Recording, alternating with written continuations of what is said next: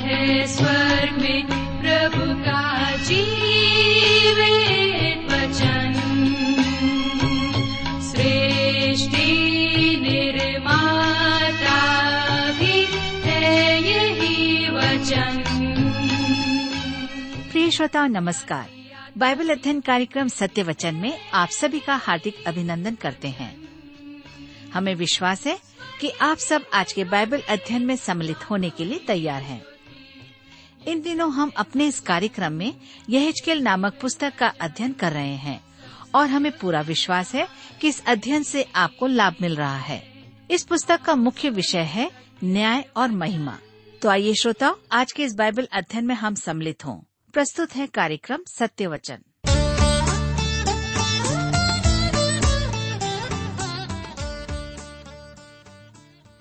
प्रिय मित्र, प्रभु यीशु के पवित्र और सामर्थी नाम में आप सबको मेरा नमस्कार।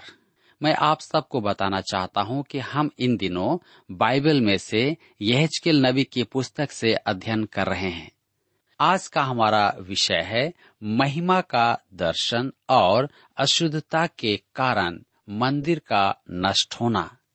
ये इस अध्याय का परिचय है जिसे हमने पिछले अध्याय में भी देखा था, लेकिन हम चाहेंगे कि हम इसे सुने ताकि इसके द्वारा से हमें अध्ययन में सहायता मिल सके। अब हम यहेजकेल की भविष्यवाणी के दूसरे मुख्य भाग में आते हैं। इस भाग में यरूशलेम और संपूर्ण देश का बंदी बनाया जाना साकार होगा। यरूशलेम के मंदिर से परमेश्वर की महिमा चली जाएगी।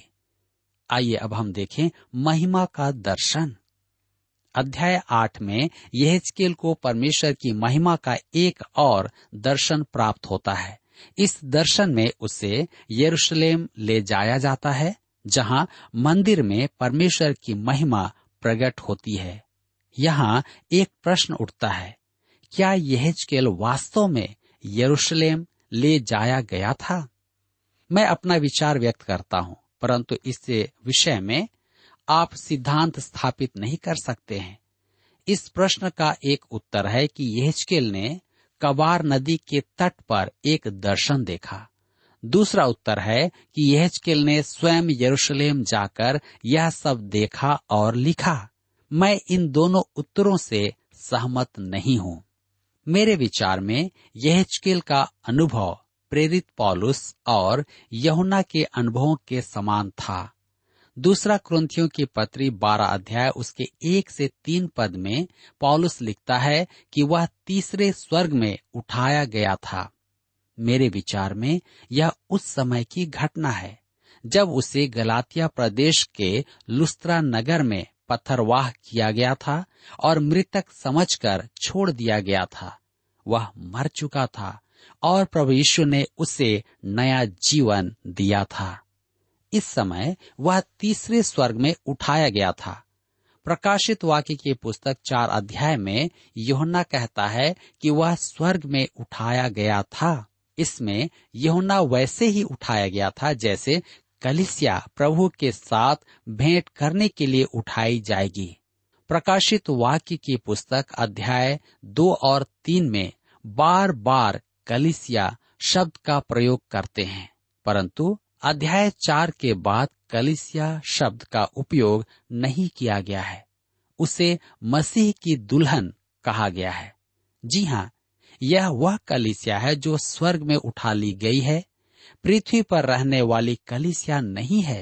अतः यूहन्ना का स्वर्ग में उठाया जाना कलीसिया के उठाए जाने जैसा ही है।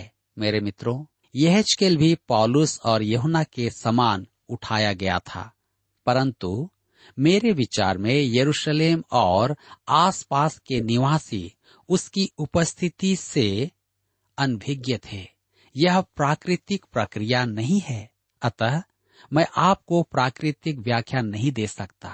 परमेश्वर ने उसे उठाया और जो हुआ वह अलौकिक घटना थी।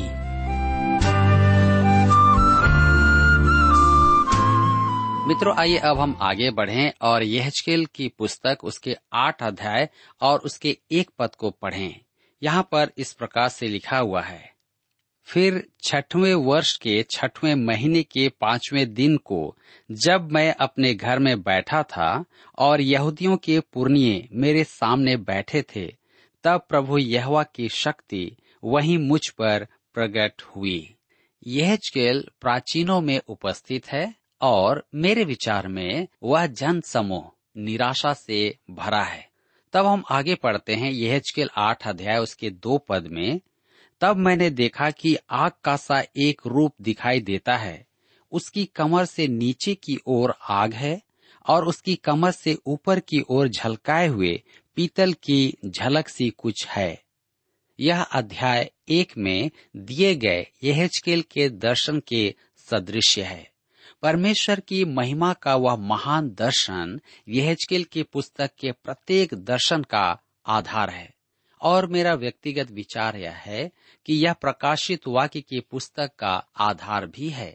यहेजकेल की पुस्तक अध्याय आठ उसके तीन और चार पद में हम पढ़ते हैं, उसने हाथ सा कुछ बढ़ाकर मेरे सिर के बाल पकड़े, तब आत्मा ने मुझे पृथ्वी और आकाश के बीच में उठाकर परमेश्वर के दिखाए हुए दर्शनों में यरूशलेम के मंदिर के भीतर आंगन के उस फाटक के पास पहुंचा दिया जिसका मुंह उत्तर की ओर है और जिसमें उस जलन उपजाने वाली प्रतिमा का स्थान था जिसके कारण द्वेष उपजता है।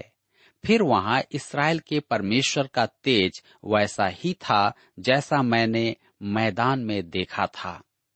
लिखा है, उसने हाथ सा कुछ बढ़ाकर, परमेश्वर का वह आत्मा है, उसके पास मेरे जैसे हाथ नहीं है।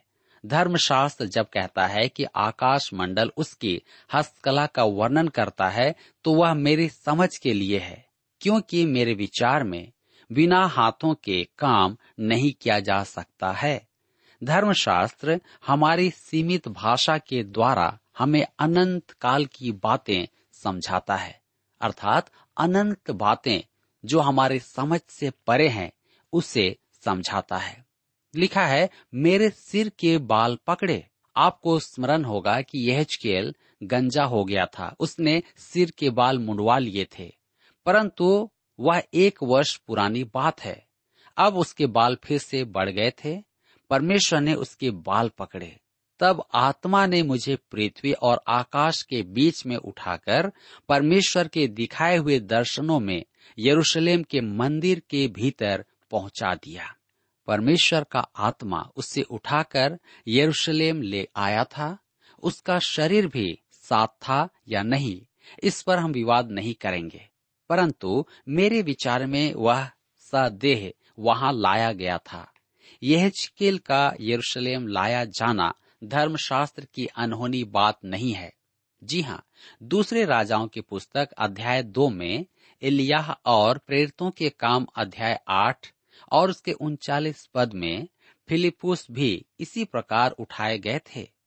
जब वे जल से निकलकर ऊपर आए तो प्रभु का आत्मा फिलिपूस को उठा ले गया और खोजे ने फिर उसे ना देखा।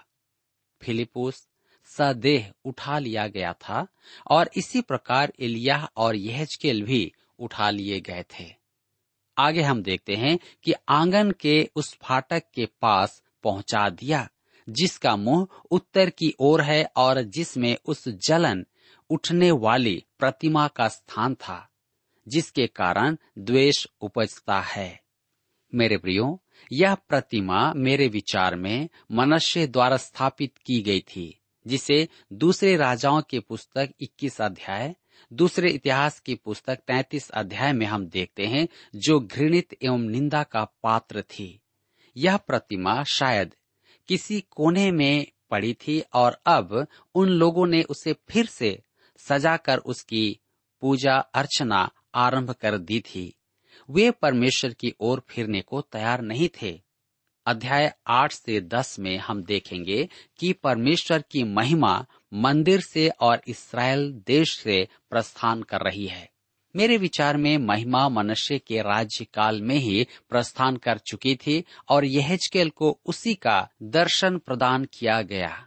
अधिकांश विचारकों के अनुसार महिमा का प्रस्थान बंधुआई के समय हुआ था, परंतु मेरे विचार इससे भिन्न है। यदि मनुष्य की परम दुष्टता के समय परमेश्वर की महिमा इसराइल से नहीं गई तो इसराइल के इतिहास में अन्य कोई युग नहीं दिखता है कि उसकी महिमा वहां से उठे। जी हाँ, यहाँ महिमा कुछ नहीं कर रही है। उनके ईश्वर त्याग के कारण महिमा मंदिर से निकलकर नगर की पूर्व दिशा में ठहर गई थी। अध्याय दस में हम महिमा का पूर्ण प्रस्थान को देखेंगे।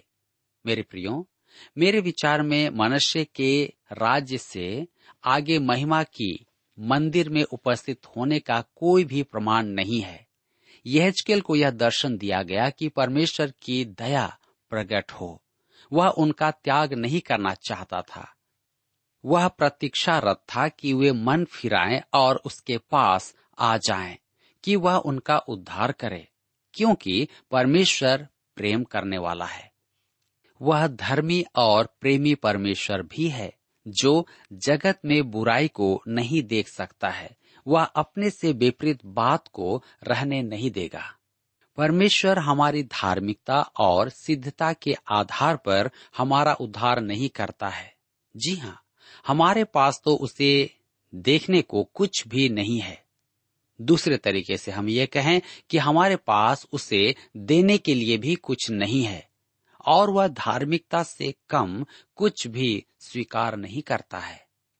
अतः उसे मनुष्य के लिए मुक्ति की व्यवस्था करना अवश्य था।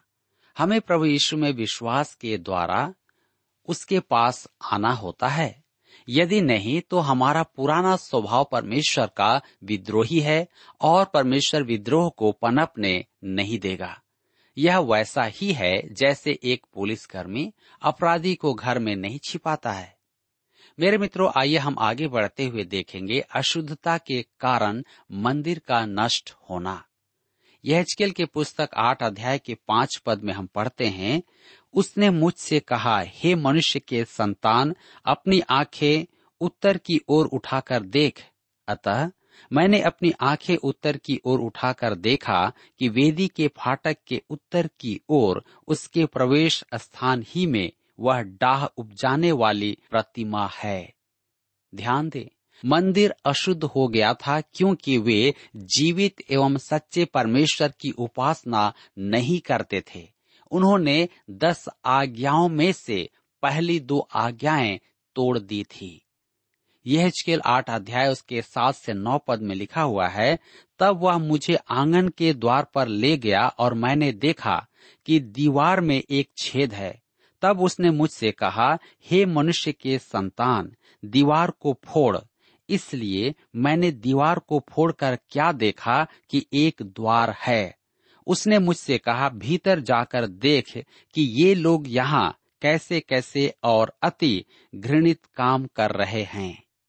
यदि यहेजकेल आत्मा में वहां होता तो वह उस छेद में से कैसे पार होता? आत्मा दीवार को कैसे तोड़ती? उसे तो दीवार तोड़ने की आवश्यकता ही नहीं होती।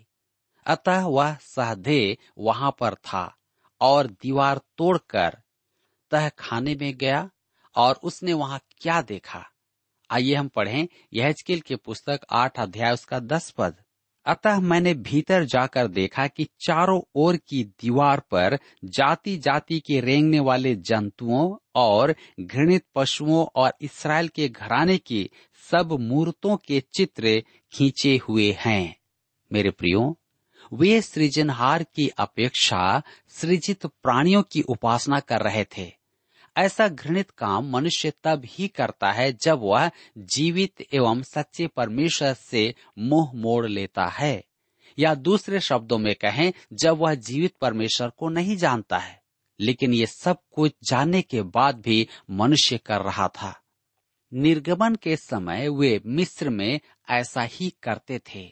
वे पशुओं की उपासना करते थे, और यही कारण था कि मिस्र पर आने वाली विपत्तियां उनके देवताओं पर लक्षित थी। रोमियो की पत्री एक अध्याय उसके इक्कीस और पच्चीस पद में लिखा है, इस कारण कि परमेश्वर को जानने पर भी उन्होंने परमेश्वर के योग्य बड़ाई और धन्यवाद न किया, परंतु व्यर्थ विचार करने लगे यहाँ तक कि उनका निर्बुद्धि मन अंधेरा हो गया और सृष्टि की उपासना और सेवा की, न कि उस सृजनहार की जो सदा धन्य है। मेरे मित्रों, इससे स्पष्ट होता है कि इस्राएल पड़ोसी अन्य जातियों के स्तर पर आ गया था और जीवित परमेश्वर का गवाह नहीं रहा। इस कारण परमेश्वर मंदिर को ही नष्ट कर देगा।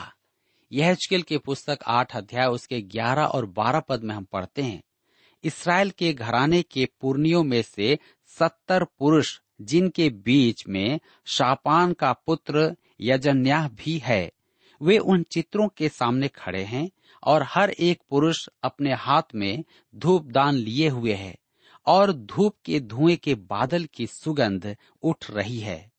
तब उसने मुझसे कहा, हे मनुष्य के संतान, क्या तूने देखा है कि इसराइल के घराने के पुरनिये अपनी अपनी नक्काशी वाली कोठरियों के भीतर अर्थात अंधियारे में क्या कर रहे हैं? वे कहते हैं कि यहोवा हमको नहीं देखता, यहोवा ने देश को त्याग दिया है। मेरे मित्रों, उन्होंने परमेश्वर को त्याग दिया था। उनके विचार में परमेश्वर उन्हें नहीं देखता है। आज जो कहते हैं कि परमेश्वर नहीं है, वे वास्तव में कहना चाहते हैं कि परमेश्वर उन्हें नहीं देखता है। हम उसके समक्ष लेखादायी नहीं हैं। हम उसके किसी बात में ऋणी नहीं हैं। अतः हम जैसा चाहें वैसा करेंगे। इस्राएल का भी ठीक यही विचार था। वे छिपकर प्रतिमा पूजा करते थे, उनकी उपासना करते थे। मंदिर में उनका एक गुप्त स्थान था। आज मेरे मित्रों, विश्वासी की देह परमेश्वर का मंदिर है। क्या वह आपके मन मस्तिष्क में भी जो होता है नहीं जानता? उसे देखकर क्या वह प्रसन्न होता है? यहेजकेल की पुस्तक आठ अध्याय उसके तेरह से पंद्रह पद में लिखा है, फिर उसने मुझसे कहा, तू इनसे और भी अति घृणित काम देखेगा जो वे करते हैं। तब वह मुझे यहोवा के भवन के उस फाटक के पास ले गया जो उत्तर की ओर था, और वहां स्त्रियां बैठी हुई तम्मूज के लिए रो रही थी। तब उसने मुझसे कहा, हे मनुष्य के संतान, क्या तूने यह देखा है? फिर इनसे भी बड़े घृणित काम तू देखेगा। मेरे प्रियो, वहां स्त्रियां बैठी हुई तम्मूज के लिए रो रही थी। तम्मूज बसंत का देवता था। वह पतझड़ और ठंड में मर जाता था और अधोलोक में चला जाता था। ग्रीष्म ऋतु के आगमन पर वह फिर से जी उठता था। उसकी पूजा फीनीके से लेकर यूनान तक पहुंच गई थी, जहां उसे अदोनिस कहते थे और बेबीलोन में दुमुजी कहते थे। अतः ये स्त्रियां उसकी मृत्यु पर विलाप कर रही थी। यह प्रकृति की उपासना है। इसके साथ ही कुछ अनैतिक अभ्यास भी जुड़े हुए थे। हम आगे पढ़ते हैं यहेजकेल आठ अध्याय के सोलह पद में, तब वह मुझे यहोवा के भवन के भीतर आंगन में ले गया और वहां यहोवा के भवन के द्वार के पास ओसारे और बेदी के बीच कोई पच्चीस पुरुष अपनी पीठ यहोवा के भवन की ओर और अपने मुख पूर्व की ओर किए हुए थे, और वे पूर्व दिशा की ओर सूर्य को दंडवत कर रहे थे। सबसे बड़ा घृणित कार्य था कि वे सूर्य की पूजा कर रहे थे। वे बेदी के समक्ष उसकी पूजा करते थे और परमेश्वर की नहीं करते थे। इससे अधिक उनका पतन और क्या हो सकता था? यहेजकेल आठ अध्याय के सत्रह पद में लिखा है, तब उसने मुझसे कहा, हे मनुष्य के संतान, क्या तूने यह देखा? क्या यहूदा के घराने के लिए घृणित कामों का करना जो वे यहाँ करते हैं छोटी बात है? उन्होंने अपने देश को उपद्रव से भर दिया और फिर यहाँ आकर मुझे वे रिस दिलाते हैं, वरन वे डाली को अपनी नाक के आगे लिए रहते हैं। मित्रों, यहाँ पर हम देखते हैं कि वे डाली को अपने नाक के आगे लिए रहते हैं। पूर्व काल के यहूदी टीकाकारों का कहना है कि यह घृणित एवं पतित धार्मिक अनुष्ठान का प्रतीक था। आज की तुलना में यह नाक छिदाना है। वे परमेश्वर के साथ ऐसा व्यवहार कर रहे थे। अब परमेश्वर अपना क्रोध उन पर प्रकट करता है। यहेजकेल आठ अध्याय के अठारह पद में लिखा हुआ है, इसलिए मैं भी जलजलाहट के साथ काम करूंगा, न मैं दया करूंगा और न मैं कोमलता करूंगा, और चाहे वे मेरे कानों में ऊंचे शब्द से पुकारें तो भी मैं उनकी बात न सुनूंगा। मेरे मित्रों, इस्राएल रेखा पार कर चुका था। वे इससे अधिक नीचे नहीं गिर सकते थे। अब परमेश्वर उन्हें दंड देगा। परमेश्वर आपसे प्रेम करता है और आपका उद्धार करेगा, परंतु तब जब आप उस पर विश्वास करके उसके पास आएंगे और प्रभु यीशु को अपना मुक्तिदाता के रूप में ग्रहण करेंगे। मेरे मित्रों, परमेश्वर पवित्र और धर्मी है, अतः वह दंड भी देता है और पछताता नहीं है। हम पौलुस के साथ कह सकते हैं, क्या परमेश्वर के यहाँ अन्याय है? कदापि नहीं। परमेश्वर हर काम में सही है। यदि वह दंड देता है तो भी वह सही है। इस पीढ़ी को यदि यह प्रकाशन प्राप्त हो कि वह गलत है और परमेश्वर सही है, तो वह एक महान बात होगी। परमेश्वर पाप का दंड अवश्य देता है। मेरे प्रियो, हम देख रहे हैं कि यहेजकेल को परमेश्वर का आत्मा यरूशलेम के मंदिर में ले गया है और उसे वहां का जो दृश्य दिखाया जा रहा है वह हृदय विदारक था, क्योंकि पुरुष सृजित प्राणियों की उपासना कर रहे थे और स्त्रियां तम्मूज की मृत्यु पर विलाप कर रही थी। उन्होंने ठीक वेदी के सामने मंदिर में सूर्य की उपासना आरंभ कर दी थी और इस प्रकार से हम देखते हैं कि वे मंदिर को अशुद्ध कर दिए थे और अब परमेश्वर उनको नष्ट कर देगा।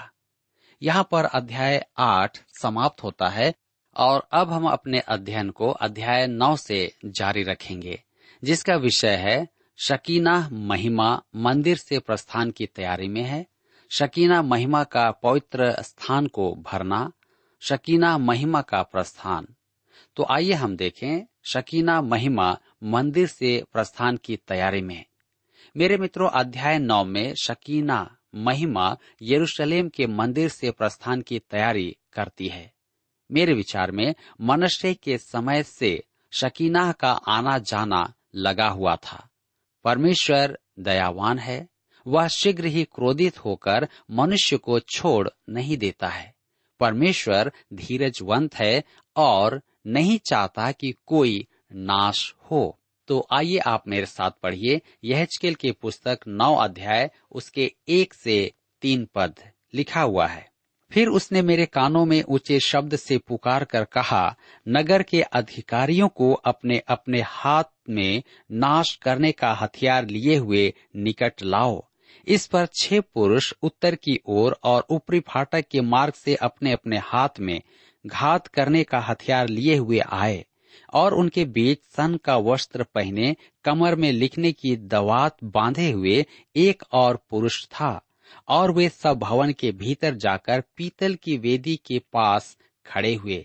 तब इस्राएल के परमेश्वर का तेज करूबों पर से, जिनके ऊपर वह रहा करता था, भवन की डेवड़ी पर उठ आया था और उसने उस सन के वस्त्र पहने हुए पुरुष को, जो कमर में दवात बांधे हुए था, पुकारा।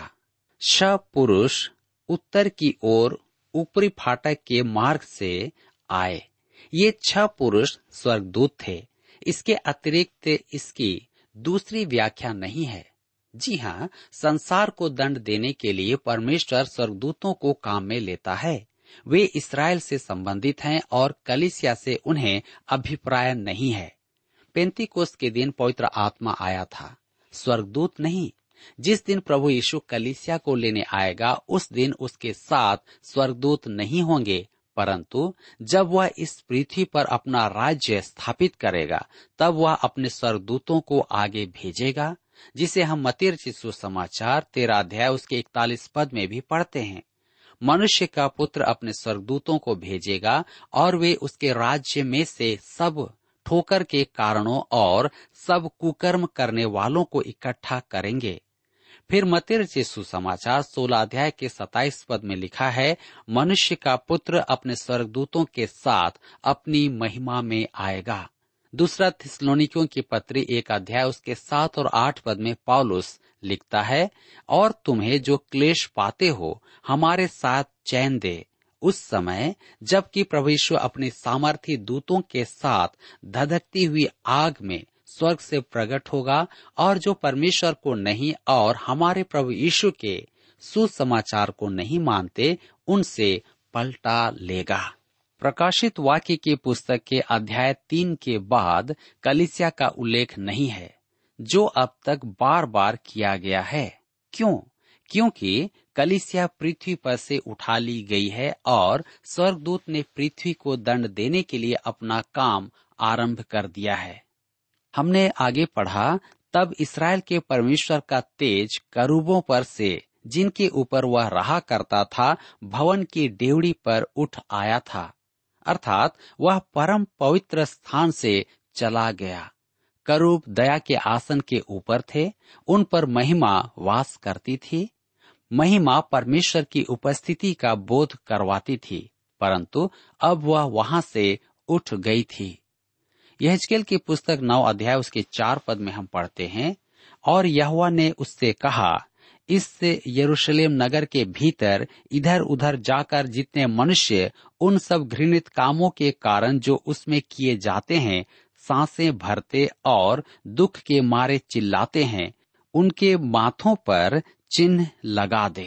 मेरे मित्रों, परमेश्वर ने कहा कि इस यरूशलेम नगर के भीतर इधर उधर जाकर जितने मनुष्य उन सब घृणित कामों के कारण जो उनमें किए जाते हैं, सांसें भरते और दुख के मारे चिल्लाते हैं, उनके माथों पर चिन्ह लगा दे। ये वे लोग हैं जिन्हें परमेश्वर उस नगर में सुरक्षित रखेगा। मेरे प्रियो, यह क्या ही भयावह दृश्य है कि परमेश्वर अपने लोगों को नाश कर रहा है और उसकी महिमा लोगों के बीच से उठ रही है। आज हम अपने जीवन में जांच करके देखें कि क्या हम भी नाश होने की ओर बढ़ रहे हैं। मेरे प्रियो, यहाँ पर हमारे अध्ययन का समय समाप्त होता है। प्रभु इस वचन के द्वारा आप सबको आशीष दे। प्रिय श्रोताओ, अभी आप सुन रहे थे बाइबल अध्ययन कार्यक्रम सत्य वचन। हम आशा करते हैं कि आज के इस कार्यक्रम से आपको आत्मिक लाभ मिला होगा। यदि आप परमेश्वर के बारे में और अधिक जानना चाहते हैं तो हमारे पास नया नियम एवं पवित्र शास्त्र बाइबल उपलब्ध है। इन्हें प्राप्त करने के लिए आप हमें इस पते पर लिख सकते हैं। कार्यक्रम सत्य वचन, T W R, post box number चार तीन एक शून्य, नई दिल्ली एक एक शून्य शून्य एक नौ। इसके अलावा आप हमसे टेलीफोन के माध्यम से भी बातचीत कर सकते हैं। तो नोट कीजिए, हमारा मोबाइल नंबर नौ नौ पाँच आठ आठ दो शून्य चार एक चार, और हमारा दूसरा नंबर है zero nine six five one four double three three nine seven. याद रहे शून्य नौ छः पाँच एक चार तीन तीन तीन नौ सात। इसके अलावा आप हमसे ईमेल के द्वारा भी संपर्क कर सकते हैं।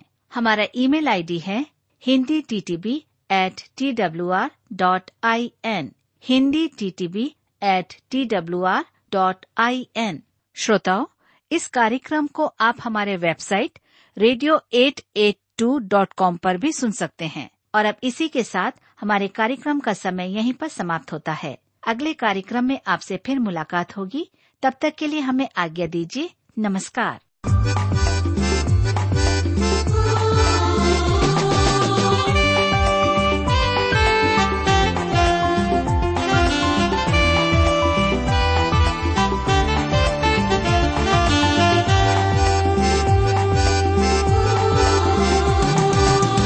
कोई नहीं है अच्छा, नहीं एक भी नहीं, कोई नहीं है अच्छा, नहीं एक भी नहीं, कोई नहीं समझता, कोई नहीं समझता नहीं, एक भी नहीं। रब को जो चाहता हो नहीं, एक भी नहीं। करता हो जो